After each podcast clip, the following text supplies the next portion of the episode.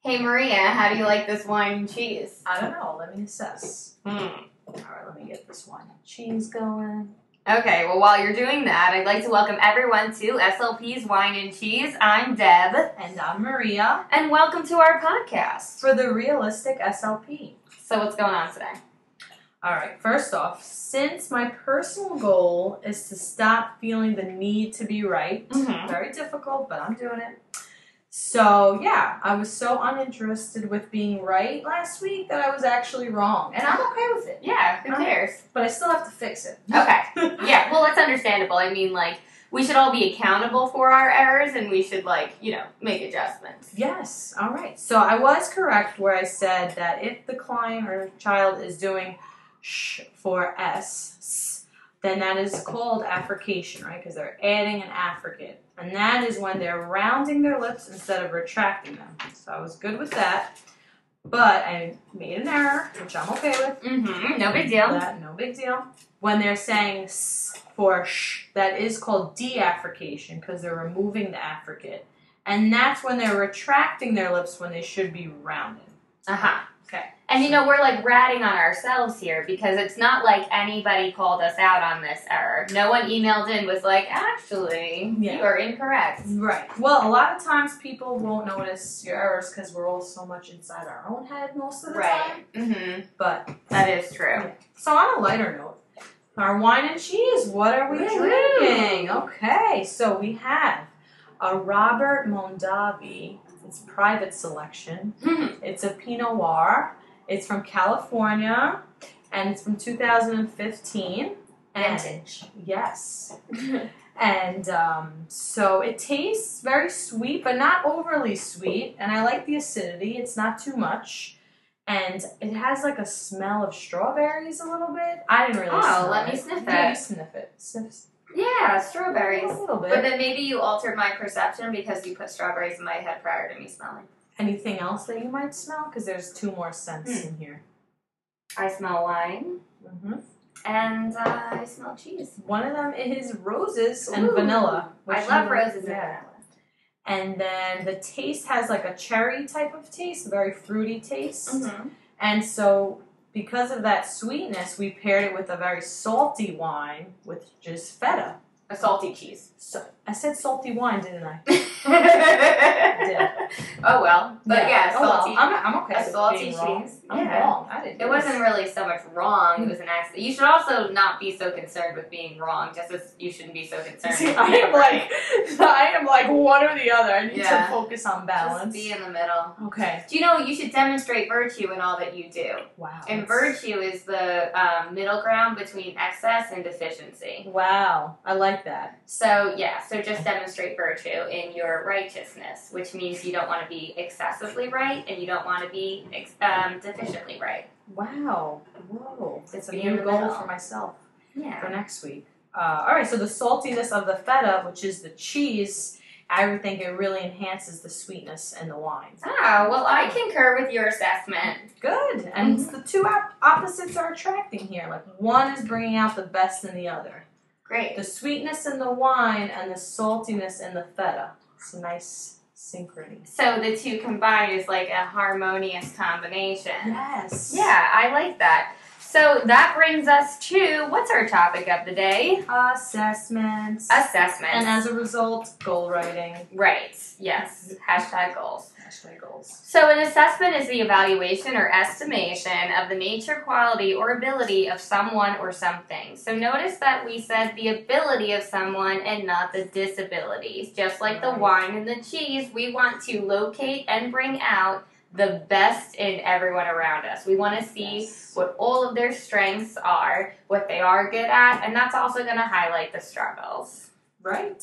And using their strengths to help them with what they're having a difficult time with. So Right. looking at their strengths and how those strengths are going to help their weaknesses. Exactly, because if you strictly target their deficiencies, like you're not going to see as much progress than if you start somewhere where they do have an ability or a strength, because then you can just expand upon that strength, Right. because that will build confidence in them. Yes. But then also, you're going to have a better prognosis because you know that your baseline is not zero.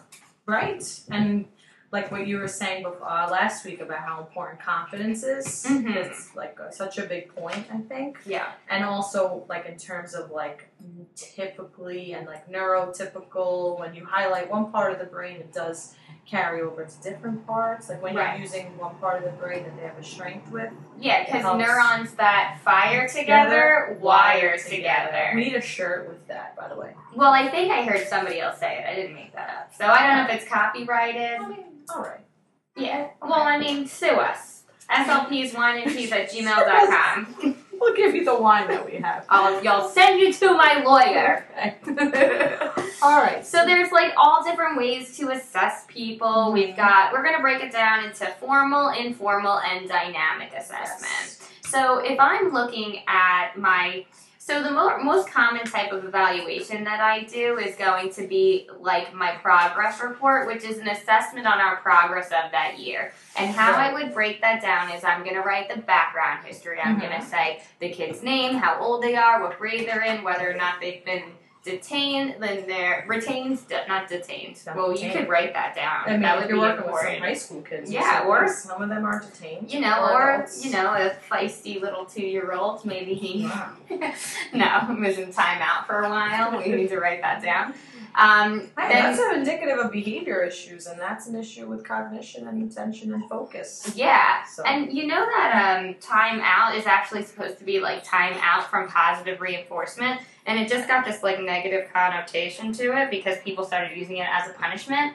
But all you're really doing is like you're taking a time out from from reinforcing that behavior that there's that's undesirable. So whatever situation is triggering that situate that behavior, we want to time out from it. So we remove the child from that situation. It shouldn't be viewed as a punishment. it's negative reinforcement, I believe. Well, yeah, negative reinforcement is supposed to decrease the likelihood that a behavior will occur, but people think negative reinforcement is doing something mean, like being mean, and that's not accurate. So then after that, so we want to talk about behavior. Do they actively participate? Are they shy? Are they worried? Are they excited? And then hearing, like, do they respond to their name and locate sounds in the room? I'm gonna you, you continue while I throw this dog out of here. Right, negative reinforcement for the dog. Uh, yeah, so then uh, looking at the teacher report too, I think is important. Uh, if you have some time, let's say if you're working in a school, to interview the teacher and see how the child is doing in class. Also, interview um, any other professionals like an OT or PT, how they doing with them and the other disciplines. Yeah, I have this one boy who gets like a really emotionally charged throughout everyone's sessions. And had I not spoke to the teachers in the OT, I would have thought that he was only crying in my sessions. But communication has led me to understand that this child uses crying and emotions as an escape mechanism to get out of undesirable or daunting tasks. Makes sense. So then I would say background information, behavior, hearing and listening, whether or not there was a hearing evaluation. Next Yeah, would be voice formal and fluency. assessment of hearing would be good. Right. So- Usually, but my sentence is that like so and so does not demonstrate any issues in terms of hearing. They're able they respond to their name consistently and they're able to localize sounds. However, it is recommended that they pursue a hearing. Right. I evaluation. always throw in that line like cannot rule out hearing loss Right. because objective testing was not conducted. Mhm. Unless hey, you have a tympan- tympanometer and you do the tympanogram. I've done that before. It's Oh, I pretty don't easy. have You just that. like stick it in the ear. That doesn't sound Yeah, at just all stick it in the professional. ear, Stick it in pop the ear it, and yeah. see what happens. Yeah, I read the instructions before I did that. Oh, good. and I kind of forgot. that's good. and It I've has done in a while. instructions. It does. Just sitting there like that. So then next I would talk about expressive language, and under that category, I'm going to talk about their verbal expressive language, and I'm also going to talk about their written expressive language. right. And then maybe, no, just right there, just verbal and uh, written expressive Right. language. The next, receptive language, um, and that's going to be of listening and writing. So if they're able to understand what they read or what they hear. And um, then maybe like a processing level we could write about in terms of receptive language, like Yeah. Do they comprehend verbal stimuli in the presence of background noise? Are they able to follow multi step directions with appropriate detail and sequence? That's good. Do they comprehend concepts that are linguistic or basic? I like to look at also the latency and response and the Mhm. response time. And that's a good tool to even think about on your own Mm-hmm. when you're assessing them. So you want to ask the question and you want to give them some time to process it. Mhm. And then you want to also measure or time it and like how long is it taking them to answer you? Is it like four to five seconds or is it like 10 to 11? Right. But there is a good rule of thumb. I actually went to professional development about this. oh. After seven seconds, if they haven't answered, they most likely don't know it. So count to seven. Does that count if they have full or full or empty pauses? Like if they're just completely empty, if they're like um um um uh uh uh it's not- because this was based off a study Oh. that the school did. Uh, they didn't measure, measure that. Well, I like to decrease latency and response by using rapid naming tasks. Mm, So, like, you take a child's and all of the age appropriate common objects that you already know they have receptive vocabulary for, for like ball, tiger, door, Right. car, keys, kite, all things that they Okay. know. And the point is that, like, you just, it's confrontation naming and you want to do rapid naming and it's supposed to help with also reading. Oh, okay. And I find when I do those assessment, that type of test with my students, Mhm. just all different uh, students, they all get so nervous. So I try to do that towards the end. yeah. Fun tip. I do it Yeah, three yeah. times. Oh, so wow. I pick ten cards and then I do it with them three times, front, forwards and Oh, backwards. right. And I'm like, okay, now you all by yourself. Let's see how fast you Okay, can that's go. good. So you do a little test. Okay, good. You make it I fun. teach it, teach it, teach Yeah, it, teach and then That's the dynamic assessment. Yes. Teach, right? Where's it test, teach, teach, retest. Yes. That's good. To see like how quick they can uh, generalize novel skills. Yeah. And the quicker the better. Right. Uh, the quicker the more indicative of their prognosis, I should Mhm. say. Okay. Right. And then, like, we want to look at their demeanor and their impressions, things like that. So, what was their behavior? Were they, like, attached to the parent? Mm. Were they very independent? Were they silent? Were they highly social? Were they Mhm. impulsive with their uh, behavior? I like to look at eye contact. eye contact. Yeah. How uh, how and also how do they act towards the end of the um, the assessment? You know, did they display test fatigue? Did they start fidgeting towards the end? Or did they become way more comfortable and then they Right. started, like, saying all these things that you initially wrote Right. down that couldn't? Right. And then you're like, never mind. Oopsie. right. and then recommendations and goals. Yeah. Okay. So then, if we break down assessment, we'll break it down now by age. So we'll start with the early uh, intervention, right? The little ones. So that would count from zero birth to three years old. Mm-hmm. So what are we looking for with those children? So we want to check their reflexes, um, see if they have any sort of like immature. So this is we're going to break it down: age, looking for, and then a standardized assessment. Yep. Um, so if it's early intervention, like she said, zero to three, we're going to look to see do they have any immature reflexes that are still um, lingering, Yeah. um, and we can get into that in a whole other like psychology episode. So like a type of reflex, just to like throw a few out there. Like the palmer is like if their hand is open, you put your finger in their Will they like palm. automatically grasp? Right. Um, If you touch their cheek, will they deviate to that side? Oh. Um, do the what was the Archer one? I can't remember all of I'm them. gonna have to Google that. Yeah, you one. can look it up. Look it up, guys. Archer. I don't know if I So remember the that. next one we want to see like, do they react to their name if you call them at a distance? Do they deviate their head towards you? Do they acknowledge that you've called to them, or do they just continue in their own space in their own world? Um, joint attention is a Mhm. big one. Are the Yes. two of you able to maintain attention to the same object or task? If I say, "Look, it's a puppy. Do you see the puppy? Pet the puppy. Here's the puppy." Are they engaging in the puppy, or are they just focused on maybe the rug that they're sitting on or Mm. like something that's on their finger. Right. And also, I thought this was interesting. Um, looking at a developmental chart, this is not straight off the dome. Mm. uh, in terms of semantics, between 1.5 to 2 years old, I thought this was interesting. They respond appropriately to yes no questions with the head shake. Hmm. I, I mean, I was pretty impressed. But not all yes no questions. It's gonna Right. be like, Do is you this a want duck? this? Is this a cow? Is this a horse? right, is this mommy or something? Right, yeah. And in terms of their play skills, that is such a But big like, one. is a penny larger than a quarter? Interesting. I Yeah. have to think about that. See? that is the wine. Mhm. well, no, it's Mm-hmm. like it causes. It, even though you know the answer, you it forces a visual and also Right. like a reference. Yeah, to money. Yeah. Which usually these kids don't have. A No, not reference at to two. money. Well, I mean, I know quarters. I wanted those things in the machines true. when I was younger. I definitely could eye a quarter up if I had one handy. So then that's what we're going to be doing in order. Like, that's just what we're going to go in there and we're going to assess the situation when we arrive upon seeing this child. we mentioned babbling, right? Babbling is a big one. Are they making sounds? Right.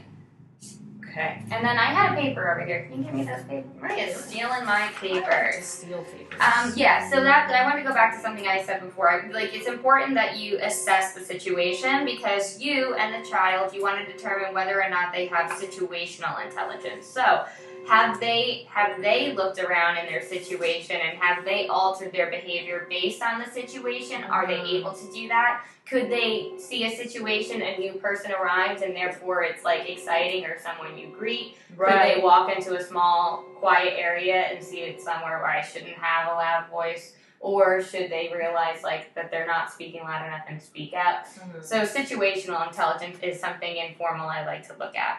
And that's definitely something to indicate when you're in your background information, and you could say like how they may have their behavior may have changed through your presence. And And based on a situation. Right, and the parent or the teacher could say, "Oh, they're usually not like this. Oh, they're being Mhm. shy, or oh, I don't know what's going on with them today." You Mm-hmm. just indicate that in the report. Right. So then that's what we would look about if we were just walking in and assessing the situation. But a test, like a standardized assessment that you would give to a I don't even know who would what test would it be? I like to give the PLS five. The Oh, preschool how young can you age. do that test? That's from birth to Oh, five years old. I want to say even six. I don't. Yeah, like I mentioned in past episodes, I don't uh, tend to do. In, I don't like evaluations. All right, I'll talk about that briefly. Mm-hmm. Uh, so the PLS five, what I like about it, it has uh, two scores. You have your auditory comprehension, and then you have your expressive communication. So, aka a receptive and an expressive. Um, you have to you start at one point, and then you keep going, obviously, right? And then once they get, I think, six zeros in a row, you stop. Oh, So okay. Like that, and you don't have to start with zero. You could start, let's say they're three. You could start around one years old, and Mhm. all the skills are hierarchy. So it starts with like question one being like startles to sound, Oh, okay. and then it gets more and more complex. So you Ah. can see where they are, Mm-hmm. and then you do get a standard score for each one. Mm-hmm. Which is good. So let's say you want to do auditory comprehension one day and expressive the other, and you want to get a score for one and not the other, you're able to do that. And then, you, of course, you can combine the scores too to get a total language score. Mm-hmm. So this is good, and I like that this assesses play skills too, because they'll come with some play materials, or you can use your own if you know you don't have a big budget, like what I did. like Oh, what's going on with me? Our school didn't have a big budget, so they just gave us the protocol and the you know the test protocol and the It's like put the Actual bear test. on the block. yes, there you Cover the go. bear with a Yeah. blanket so he doesn't sleep. Yeah, I yeah it's like nothing that. crazy. No, Oh, I it's- thought that's what it was. Yeah, no, that is that, and I Okay, like yeah. that assessment because it's Mhm. assessing different things like give me give the bear some ice cubes, give Uh-huh. me some. Uh, so you're looking at their play skills and it, also their expression and, and comprehension. The thing I do like about assessments is it does kind of teach you like how to get directions, and it also teaches you how to interact and play. So like it's Right. kind of a step by step. I'm like, oh, Yeah. he's hungry, give him some pizza. Right, He yeah. loves that. Right. Oh, now he's tired. He had too much pizza. He needs a blanket. Where? What do we do? Yeah, and you get to see how they react with that. Do they understand hungry and thirsty, Mhm. and are they you know making that connection with oh there's a play cup here, let me give him some. Right. And I have a lot of kids who are, uh, you know, exposed to a second language, and I, I like to see how they do on that test, and they usually do very well. Like they're like they're cute. Some take like the spoon and they like feed the bear. I'm like, aw, they're They use cute. it too. Yeah. Aw, yeah. So Uh-huh. that's a good assessment for uh, early intervention, even into preschool. I would say. Yeah, so now we're going on to preschool, Mhm. and if we're going to look for things, we're going to look for that conversational volley where they ask and answer questions in order to propel a conversation and Mhm. also provide comments and feedback to peers and adults during conversation. Do they do that? Yes or no? That's a big thing. Also, by four years old, we want to be sure that these kids are 100% intelligible to a not familiar listener. That's So- my favorite thing to tell a parent when they're Mhm. like, because you know preschool's that age of they might just be coming to you. The parent is like, oh, they've gotten speech for a year already. How much longer? And I'm like, do when you go to the supermarket, does everyone understand what they're saying? And they're like, no. And I'm like, well, then not yet. Right. it's like Yes. short, little, sweet discharge criteria. Hundred percent of what they say is understood Right. by four years old. And then we also want to take a look at the expressive language, social skills, Mm-hmm. Yes. receptive language, and sound production. Yeah. So we talked about the sound component in our last episode uh, about perception and Mm-hmm. phonology. Where I was wrong. Well, don't well. De-application, but You know, it's okay. there's No, no I'm not dwell. You're yeah, right. don't You're right. ruminate. I won't. Um, so for preschool, we want to, like we said, be 100% intelligible. We also want to keep an eye out for those immature phonological processes, which again are the patterns that children use in order to mimic adult like speech. If those have not been suppressed by a certain age, we want to make sure that they are eliminated Oh. in order to target that. We both said we like to take a multilinguistic approach. Um, Mhm. so, in terms of the other components, let's get to those. So, we can look for these things. The formal test that you would use is probably the PLS 5 again. Yeah. and And, the the Goldman, Goldman for, first though. for speech. And then for the informal, the best thing that you can do is elicit a spontaneous Yeah. speech sample. And uh, this is the best way that you can see not only how the child uses their sounds, but then also the length and complexity of their utterances and whether or not they speak freely and independently or if they require that to yes, be pulled out of right. them. That's a big point. Yeah. Um, for in terms of spontaneous speech sample, I like one of my tricks. is uh, I try to ask the parent or the classroom teacher if it's in a preschool uh, or someone who knows them better than I do, uh, what do they like? And then I'll try to get that toy or I'll try to bring it up to them. Mhm. So, uh, what, like a hot topic is pets. Kids love animals, they love talking about their pets, and I'll bring Right. that up.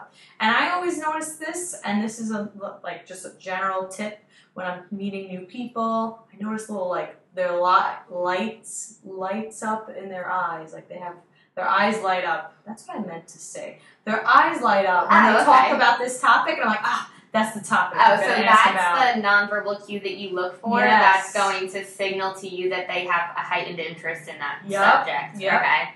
When their eyes light up. Yep. So if I'm like pizza, you're like, yeah. "That's Well, a here's my pizza." topic. Here's my Yeah. to- what kind of pizza do you Oh, like? all the pizza. But which ones? I mean, like I've been to all the pizza places in Oh, Brooklyn that are on any type of list. Mm-hmm. I like Neapolitan style, Mm. thin crust, Brooklyn. Mm-hmm. And did you notice I did a lot of mm-hmm? Yeah, I did. What was that about? Because I want you to do all the talking. Oh. Right? That's the whole yes, point of the because you're trying to spontaneous speech elicit sample. a spontaneous speech sample from me. And I've noticed, um, you know, uh, other SLPs or just like a supervised grad students, they try to talk a little too much. I guess the silent pausing Mhm. or the little lulls in the conversation make people nervous. I'm like, no, no, let them be quiet because sometimes they The need power of the processing pause. time. Yeah, and then let them formulate their own thing that they want to talk about. So let them do the talking. You just sit there and mm-hmm.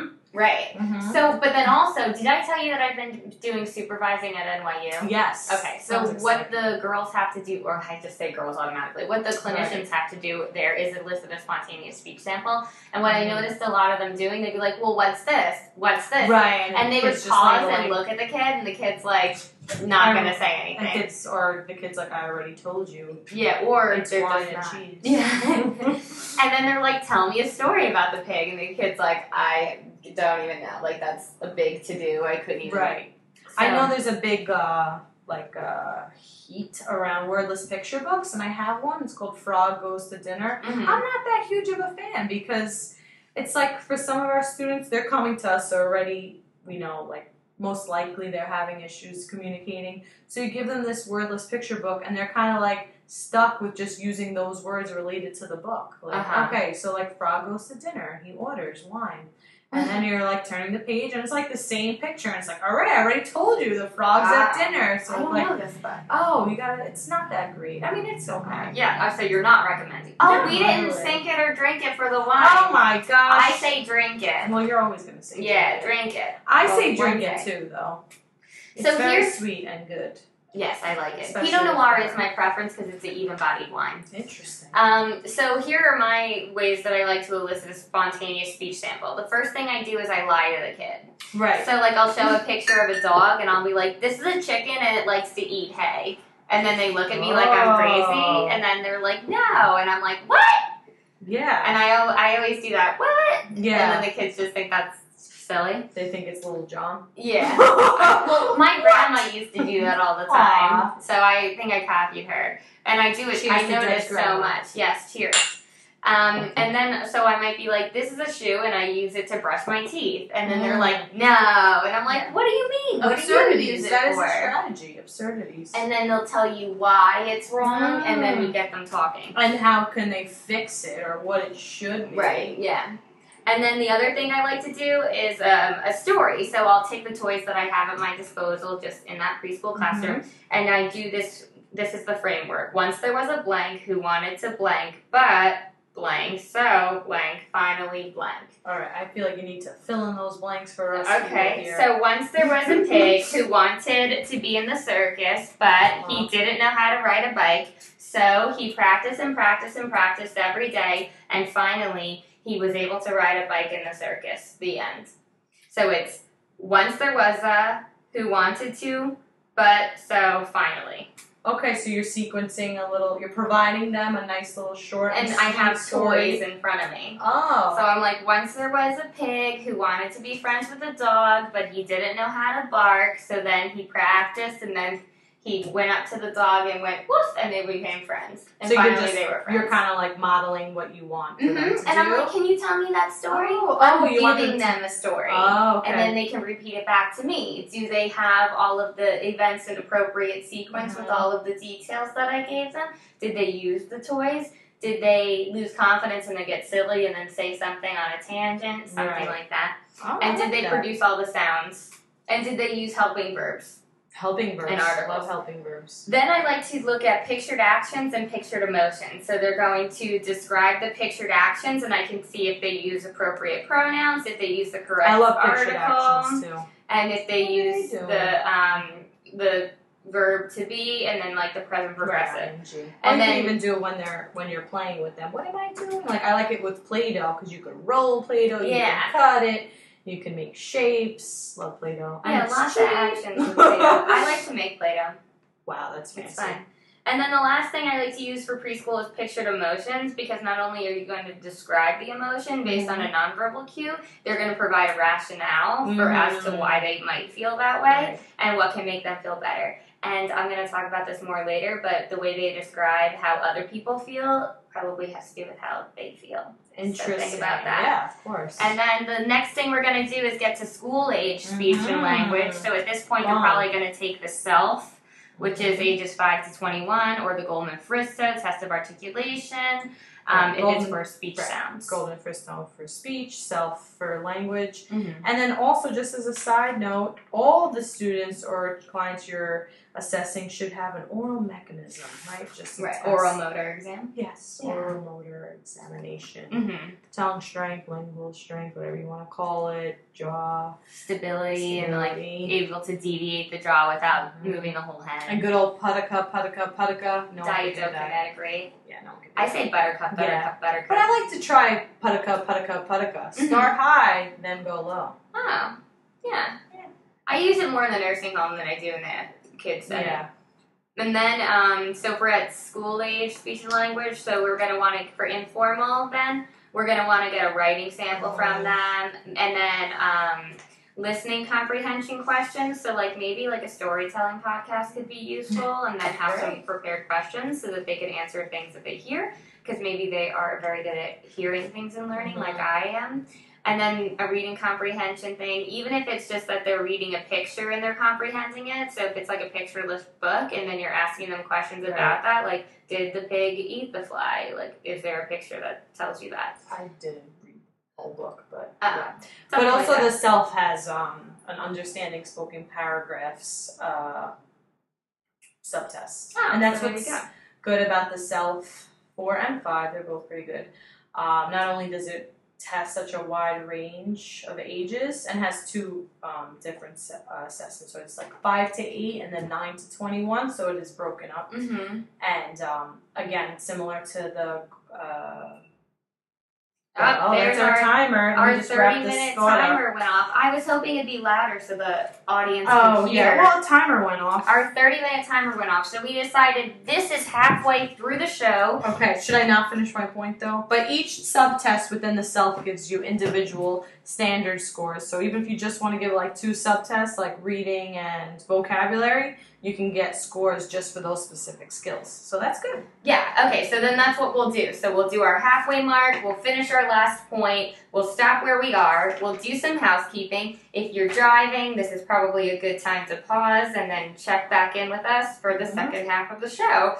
But first, listen to all the information that we want to give you.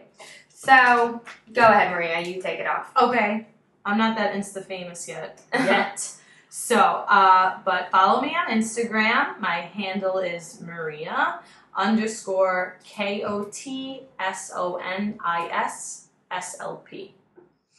And I am on Instagram. I have a bunch of Instagrams. So I post videos of myself doing speech therapy under Deborah Brooks, CCC, SLP. That's Deborah, like De- Deborah, not like Debra.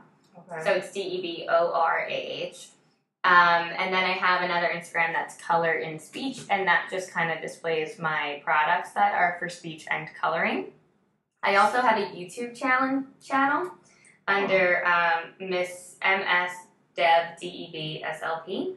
And I also finally, you can check me out on Patreon, and this is where you can choose a subscription that gets you certain rewards based on the materials that I'm offering from videos to handouts to um, more podcasts and Cool. things like that. Okay. So then we have a challenge for everyone else. That's our Yes. second piece of housekeeping. Fun Friday. This Friday coming up, May 25th, 525. Yeah, we were wondering if we should do a fun challenge. So what we would we like, are going to do a fun Oh, yeah. Because we are fun. right? and random. That's why we want you to post a picture of cheese. Yeah, just post a picture of cheese Like in your salad. or like your favorite plain. cheese. Yeah. Or It could draw be a picture art. of You can cheese. draw the cheese. It could be the stinky cheese from Diary of a Wimpy Kid, just with this cheese touch. yeah. And so, if you upload a picture of cheese to your Instagram and you use the hashtag SLPs wine and cheese, S L P S W I N E A N D C H E E S E, nailed it. Um, that hashtag. And then also tag both Maria and uh, myself. I'm going to make an Instagram for this podcast, Okay. but I That'll just be haven't good. yet. And um, we're going to pick a winner on Saturday, and the winner will get a bottle of wine and cheese from us. Yes. Yeah, and feel free to write anything you want with the cheese picture. Like, Yeah. hey, I love this cheese. Or, like, hey, I love this cheese and I want to hear more of this on your podcast. Or, really. Or it's just don't totally up even to say you. anything but the hashtag because we're just trying to break the internet. We just Okay. want everything flooded with cheese and people wonder, like, what the heck's going on. Right. That'd be fun. But then, yeah, hopefully you guys participate. I know I will. I will too. So the winner's gonna get obviously a bottle of wine and cheese. What's better than Mhm. that? And also, don't forget to subscribe to our podcast. It's on iTunes. Rate us and review us. And we want to hear your thoughts, so you can obviously slide into our DM. Mm-hmm. Or if you want to take the other way, you could do slps wine and cheese at gmail.com. Yeah, and just send us an email. Let us know if there's something that you liked, something that you didn't like, if there's an error that you found, or if you have No any more errors. if you have any suggestions for future topics or uh, anything at all. If you just want to say hi, it does make my day to get these Me emails. too. Because like most of the time, I get emails that are like, "Deb, you didn't sign this line. Deb, we need this report. Deb, the dog peed on the floor. Nice. So like if I get an email saying you helped me get through my day, Yeah. that's helpful. So Yeah. Same keep here. it coming. Keep it coming. I So- think is that all of our housekeeping? I feel like yeah, that's definitely all of our housekeeping. We just wanted to talk about we talked about reading comprehension. so we're right? back in it. Re- yeah, we're back Okay. into school age. Let's wrap this up because we got some more interesting stuff down the list. So, So, we're in reading school age comprehension, speech and yeah. language. We already said that you can do the self, that's a good assessment, or the Goldman Fristo. We said informally, a writing sample is a good way to see the child's use of written expressive language if they have issues with spelling, if they leave words out, and if they don't proofread. Right. Yeah. And then Also, I think this sounds like oh my god, they want me to do all these things. They don't have to happen all in one right. assessment, Yeah, right? anxiety Especially if you- happens when you think you have to do everything right now. That's right. So don't give them anxiety. Yeah. Don't give yourself anxiety. That too.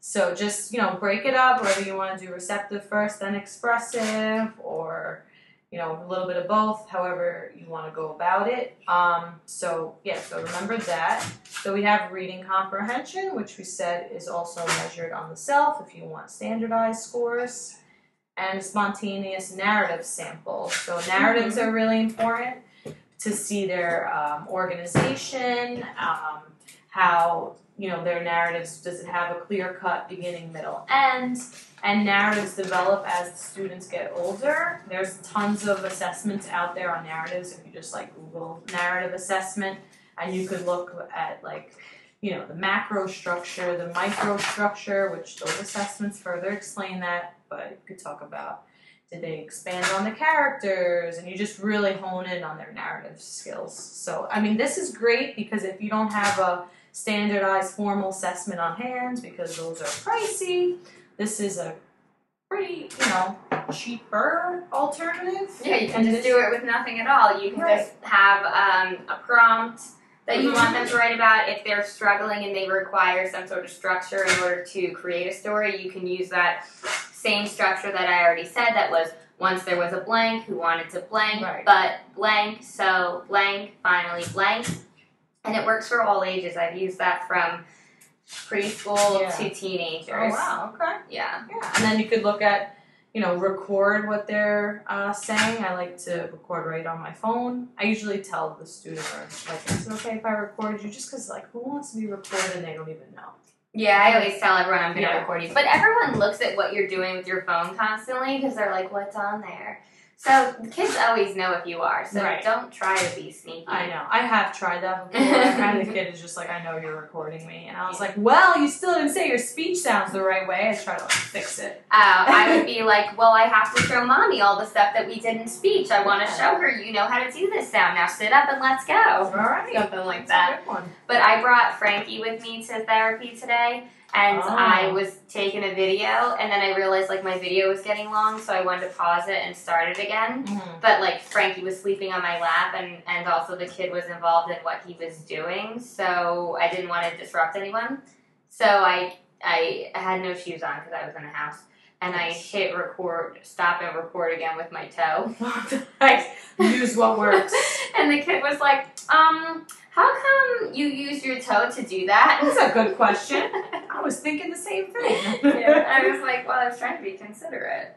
And just so we could briefly, briefly talk about fluency, hmm um, usually, well, no, I love fluency I love just fluency outside too. of stuttering. We're gonna too. definitely have a fluency stuttering episode. Mhm. Um, but again, a lot of this applies to fluency too. Uh, definitely your uh, reading. If you want to do a reading passage, I like the rainbow passage.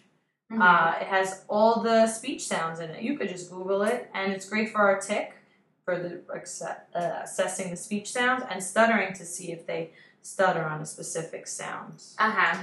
But uh, And yeah, I like to do, I don't do the Rainbow Passage, but I do remember that from school. yes, Um, and I like to Okay. give them a book that has dialogue or a play. And there is a play on my website if you guys want it. It's called Lions Do Lunch. It's kind of a little bit tricky to read, so I would say second grade or older. Mhm. Um, but fluency is so if somebody has a disfluency, that would be characterized, it's a disruption in speech. So it would be characterized by stops, prolongations, and repetitions. So most people think that's all that fluency is, but fluency is um, accurate decoding with uh, context appropriate prosody. So you're not actually being a fluent reader unless you match the emotions of the lines that you're reading. So if it says, "Oh my gosh," said the worm, Oh. Uh, that's not fluent. That wouldn't count. It shouldn't count as fluency score because you're not demonstrating comprehension through your prosody. Maybe you're just hyperlexic and you're just saying these Right. words, but you don't comprehend the idea. So you mean fluency in terms of reading, not Yeah. stuttering. reading fluency. yes. Okay. But then also, so if you teach kids to have context appropriate um, porosity, then that's going to make them more fluent, even if they do stutter, because Mhm. emotionally charged words Yeah. are more fluent because it stems from the emotional center of your Right. brain rather than the motoric. Okay. And that's where that deficit is. Some emotionally charged words make them more disfluent, though. Could go either way. Well, I mean, emotionally charged prosody and phrases. So they're not really going to stutter if you have them. Like, that's why actors and singers are always like, Oh. do you know that so and so stuttered? But Right. they don't now that they sing opera or Right. they do Shakespeare. Well, that's because that speech pattern comes from the emotional centers of their brain rather than the motoric. I so see. if you're like, oh my goodness, a kid's not going to really stutter on Right. that or when they sing. or when they sing because that's got melodic intonation. Mm-hmm. Yeah, we definitely have a follow up episode on this. We Yeah. have so much to say about that. Also, just so we wrap up the fluency combo, Mhm. um, a formal or a standardized score for fluency would be the SSI, the Stuttering Severity Index. So you could look out for that if you're looking. for And that looks at like the percent syllable stuttered, right? Yeah, it also looks at like extraneous body movements. There's two or three reading passages on there, and then you get a whole score and percentage, and it'll help you grade it under severe, moderate, moderately severe, so you don't have to just like guess. Mm-hmm. Hmm, what do I think? Right? So, yeah, so going into what we think. I know that you have been reading this awesome book. It didn't start with you by Yeah. Mark Woolen. Yeah, I'm glad you said his name because I never even tried to before. All right. But yeah, he wrote this book, and it's about how inherited family trauma shapes who we are and how to end the cycle. So it does sound like I have a lot of issues, but um, it's a very interesting book because this individual talks a tremendous amount about core language, which is Mhm. kind of like the overarching theme of what is going on internally within you Right. based on the things that you say or internally within the individual based on the things that they say based on their core language it Right. declares the things that are undeclared Because So- language is stored in your brain, right? We know Yeah. that. And how you're feeling and your thoughts are obviously gonna make their way out somehow, right? Yeah. And It's language. It makes their they Whether make their it's way verbal out or through language, nonverbal. Right. yeah Behavior being one of them. yeah because like too, right? so there's many behaviors that you can look at that were are going to give you clues and insight so like for instance if somebody feels angry Mhm. that means that they feel violated. So that means so anger s- is usually connected to violation. So either something has happened to them that's not fair, uh-huh. Um, or something that happened to them that um, that like they feel like they're losing. So violation, and then if See, I heard, have heard or have read that anger stems. It all stems stems from fear. I mean, we, we were talking Yeah. about the same thing, Well, but different. everything you do, you do in fear or love. Do Right. you wake up every day because you love your job, or do you wake up every day because you're afraid to get fired? Is it could it be both? Yes, I, think I guess. Yeah, it could be maybe. both. But I think more so like I'm not I'm definitely not afraid of getting fired. Okay. But like Yeah. don't fire me, I'm not in the mood. I I, I have lots of things that I have to Yes. get done. Yes, I'm we have a done. lot. We have a busy list. Yeah. Um, so I think that it's really important. Like, if we're going to talk about assessing other people, the first person that you need to assess is yourself. Can we pause for effect there? I shouldn't laugh. No. Moment of silence for assessing Silent yourself. that. Yeah, actually, let's do that. Sit Mhm. here for one or two seconds and and that shows though. Let's get comfortable with com- with uncomfortable silences. Well, 'cause you know, we need dead these- air is not good in radio. True. That's why I said two seconds. So Okay, sit ready? here and assess yourself. What did you find? What word popped in your head? Breathe. Think about it. Breathe. Interesting. I just I thought was- to breathe. I was thinking I'm hot. You're hot? Oh, Yeah. want me to turn the air on? That's I all think right. it would make noise on the microphone. Exactly. Yeah. Yeah. So I think yeah. So assessing the situation means like you have situational inte- intelligence, but assessing yourself means that you have intrapersonal intelligence, and this is self-awareness or introspection. You're aware of your personal emotions, motivations, beliefs, and goals. Hashtag goals. Mhm. Oh, speaking of goals. Uh, we'll get to goals. Yeah. We're gonna have a whole goals episode. Yeah. How are we gonna? We were just talking so fast in the first thirty minutes that we couldn't have smushed anything else in here. I'm just gonna just throw it in there because I feel like now's my time. Okay. School, your after your amazing assessment that's dynamic and it's uh, culturally competent, which we'll talk about next time. And you want to formulate some awesome goals, and you want those to be smart goals, specific. What exactly do you want the client to do? Do you want them to say two words, sequence? Say what you want them to do. That's S M measurable. Four out of five trials, 80% accuracy, 90% accuracy. You want it to be achievable, achievable. So I personally prefer to do a goal that's a little less complex, so the child or client can meet them and then generalize them. And then you want it to be relevant. Relevant means based off your assessment. So if you assessed, let's say phonology and Artic, you want goals to reflect that, and then you want T for time. So you want to measure over time. So like in six months, in a year. So that's it. Going back to goals for Can you yourself. pass me the wine though? Yes. I didn't want to interrupt you, and then I didn't want to reach. Thank you. Right.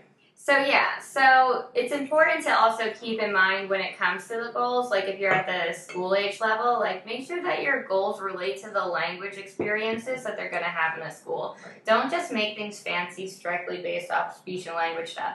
Go look at Common Core, say what you want about it, but it's Right. what's going on in the schools. Yes. See what they're required to do Mm-hmm. in the language and listening aspect of Common Core based on their grade, and then integrate that into your goals. And they're all good things. It's like label character emotions, provide a rationale, ask and answer questions to propel a conversation over grade le- second grade topics, things like that. It's nothing that's like not relevant to speech, Right. and it, you should be considered of like the type of language the child is required to use. But, Because you want it to be related. You want it to be functional. You want to Yeah. work on a skill that they're going to actually use. Absolutely. So, going back, you want to assess yourself. Yes. So Okay. yeah, assess yourself. Be aware of how you feel, and um, because people who understand their own feelings are good at helping others understand themselves. Mhm. And the core language complaint is something that's very indicative of your current internal emotional state. So Okay. what you're saying is, if I asked you the question, is like, what is your greatest complaint about work? What would yours be, I'm Mariam? tired. You're tired. Uh-huh. Okay, so tired, so exhaustion. Mhm. So maybe you feel like a Fatigue. little bit drained. Yeah. And like you're you're like giving out a lot of energy and maybe you're not getting a lot back. Right. But that's on me. I need to go to bed earlier. I need to. So now that's your level of Progressing. accountability. Uh-huh. Yeah. So some people have an internal locus of control and some people have an external locus of That control. means they blame themselves or they blame others. I'm Yeah. a blamer of myself. Me too. I blame myself for everything, which I think makes you a way better person because blaming Right. the universe is just a snooze fest. Right. I'm like, yeah, the whole universe got together and they were like, we really hate Georgia. Let's go get her. yeah. No. Um, but yeah, so I used to always have this like conditional if then response to any type of relationship that I was in until I got into this perfect one with Mike Racine. No complaints. Snooze. Except no, he leaves his socks everywhere. It's insane. Oh, I'm gonna spend the rest of my life picking up Mike's socks. We need some visual supports. Even so, he would be like, he would be like, "What do you think? I'm stupid." like he was just like. I'm like, well, you don't know how to pick up your socks. I'd so be what like, does "Well, that I tell don't me? know. Do you think you're stupid? It is a Interesting. part of your core language. It's your core complaint. The fact that you think other people think you're stupid." Interesting. Um, but yeah, I used to always have this conditional if then response that like if this happens, then everything will be ruined. And ruined was my core language. It was the um, it was like my overarching theme of whatever was bothering me, and that means like things that were gonna get ruined. And I used to, I guess, think that there was this point of doom that there was no coming back from, and now I've kind of grown past that and. I'm like, what is going to happen? Nothing is doomed. Right. But your core language, it declares the undeclared and it gives clues in the form of emotionally charged words. Mine was ruined. And then for Maria, I think we figured out hers is I'm worried. worried. She's worried about everything. You know, worry is the misuse of imagination. Interesting. You're just thinking of things that you don't want to happen. Oh my god, that is so true. I Yeah. do do that. and that's Yeah. why, like, very creative people are worriers. Oh, because I don't they- know if I they- consider myself creative, but other people tell me I'm creative, and I'm like, Well, maybe "Really? you're I don't see it." innovative. Maybe you find creative ways of using what's at your disposal. Oh yeah, definitely. Yeah, so that's a Okay. very creative thing. Thank you.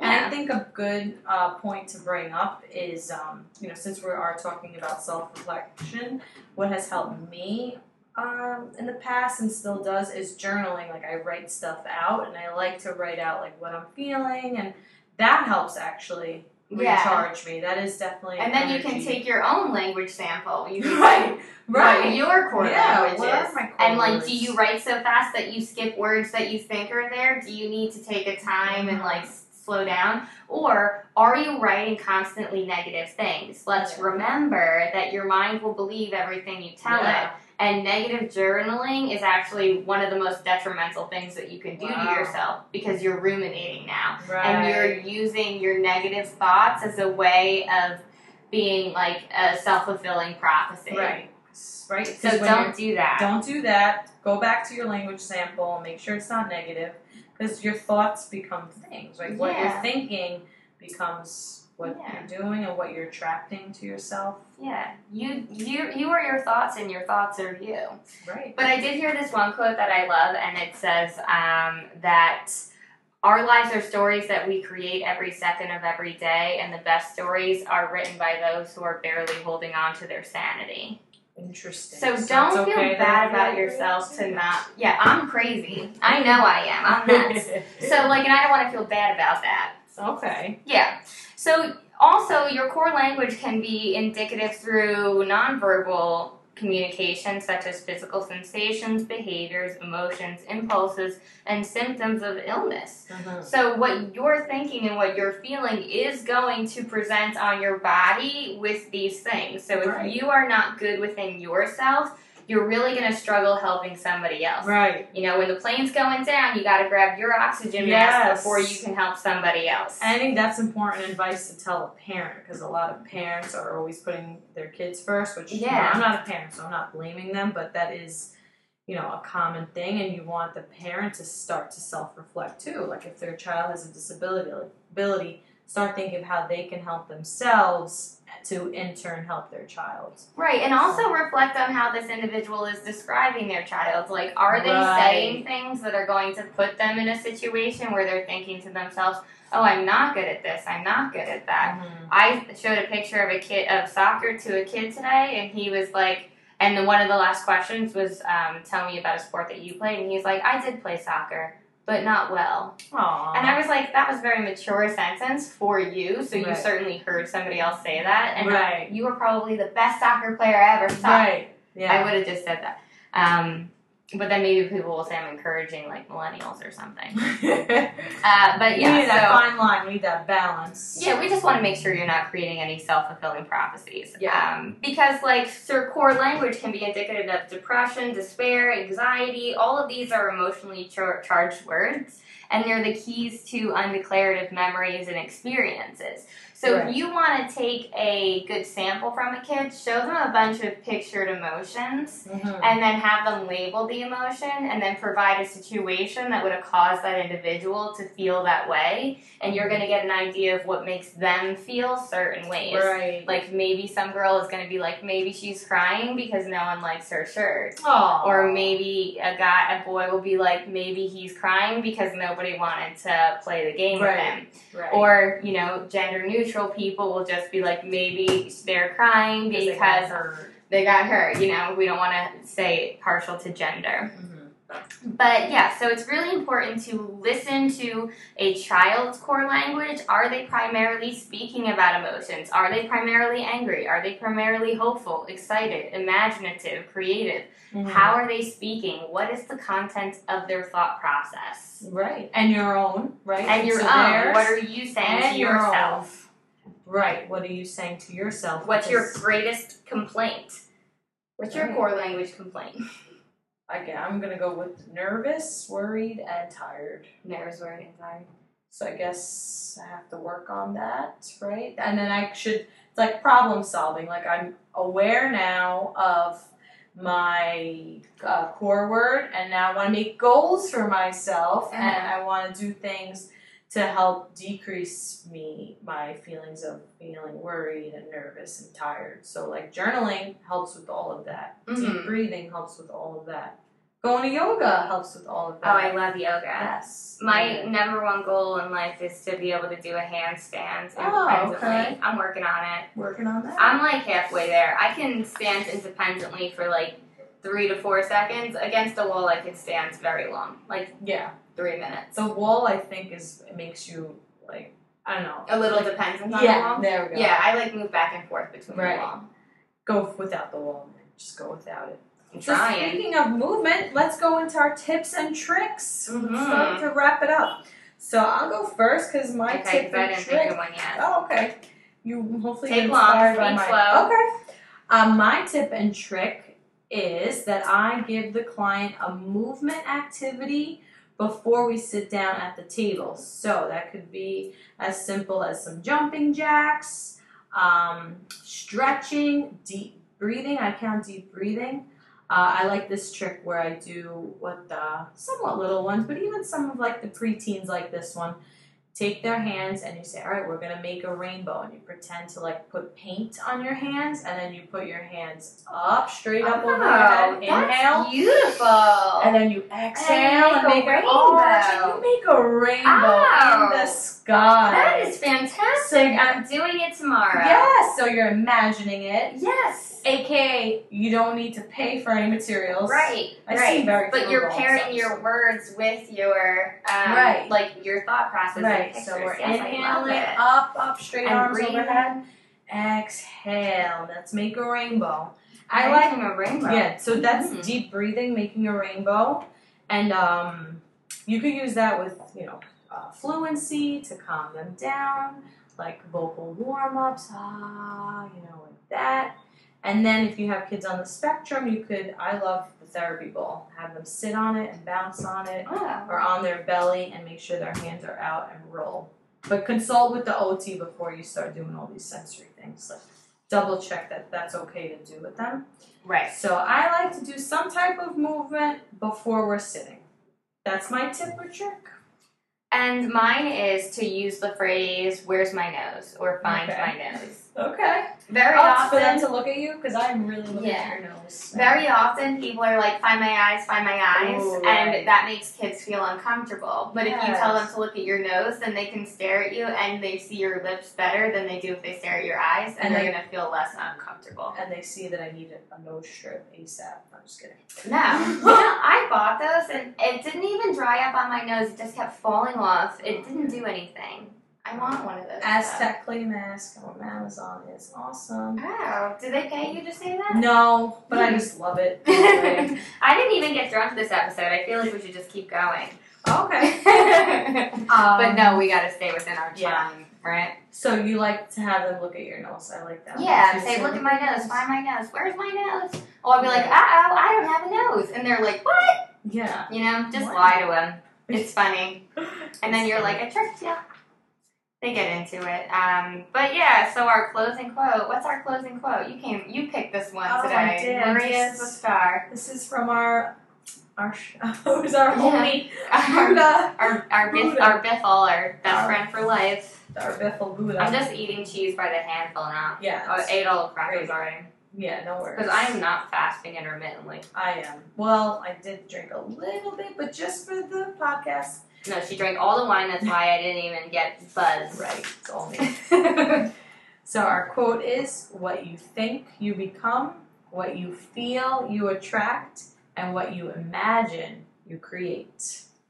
Yeah, that's great. And then also going back to everything we said, so like if you tell yourself something, that's what's going to happen. Mm-hmm. And if you feel something, that child is going to mirror your behavior. Right. If So you're you're- anxious, and I Right. notice that if you're anxious or you're nervous, Yeah. they kind of feed off of that. So you have to relax. Exactly. Paint your own rainbow before you walk just into go your in there room. and assess the situation. What's going on here? Right. We got to take everything one step at a time. You're like, party's here. I'm yeah, here to see what's exactly. happening." That's what's going yeah, on. come in with energy and excitement. hmm Because what you imagine, you will create. So, Right. like in your head, have this wonderful session, and that's what's going to happen. But if you're like, "Oh my God, this is not going to talk to me," and the Right. parent mother's Yeah. going to be all like mean, and that's going to happen. So don't Right. let that happen. Yep.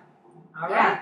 And that's been our latest episode of SLP's Wine and Cheese. I'm Deb. And I'm Maria. See you next time. Yes. Ciao. Ciao. Be sure to tune in next Wednesday when we have Megan Morales. We went to grad school with Megan. She lives in Brooklyn. She's a bilingual evaluator, and we're going to be drinking sangria and eating some cheese. So listen next week.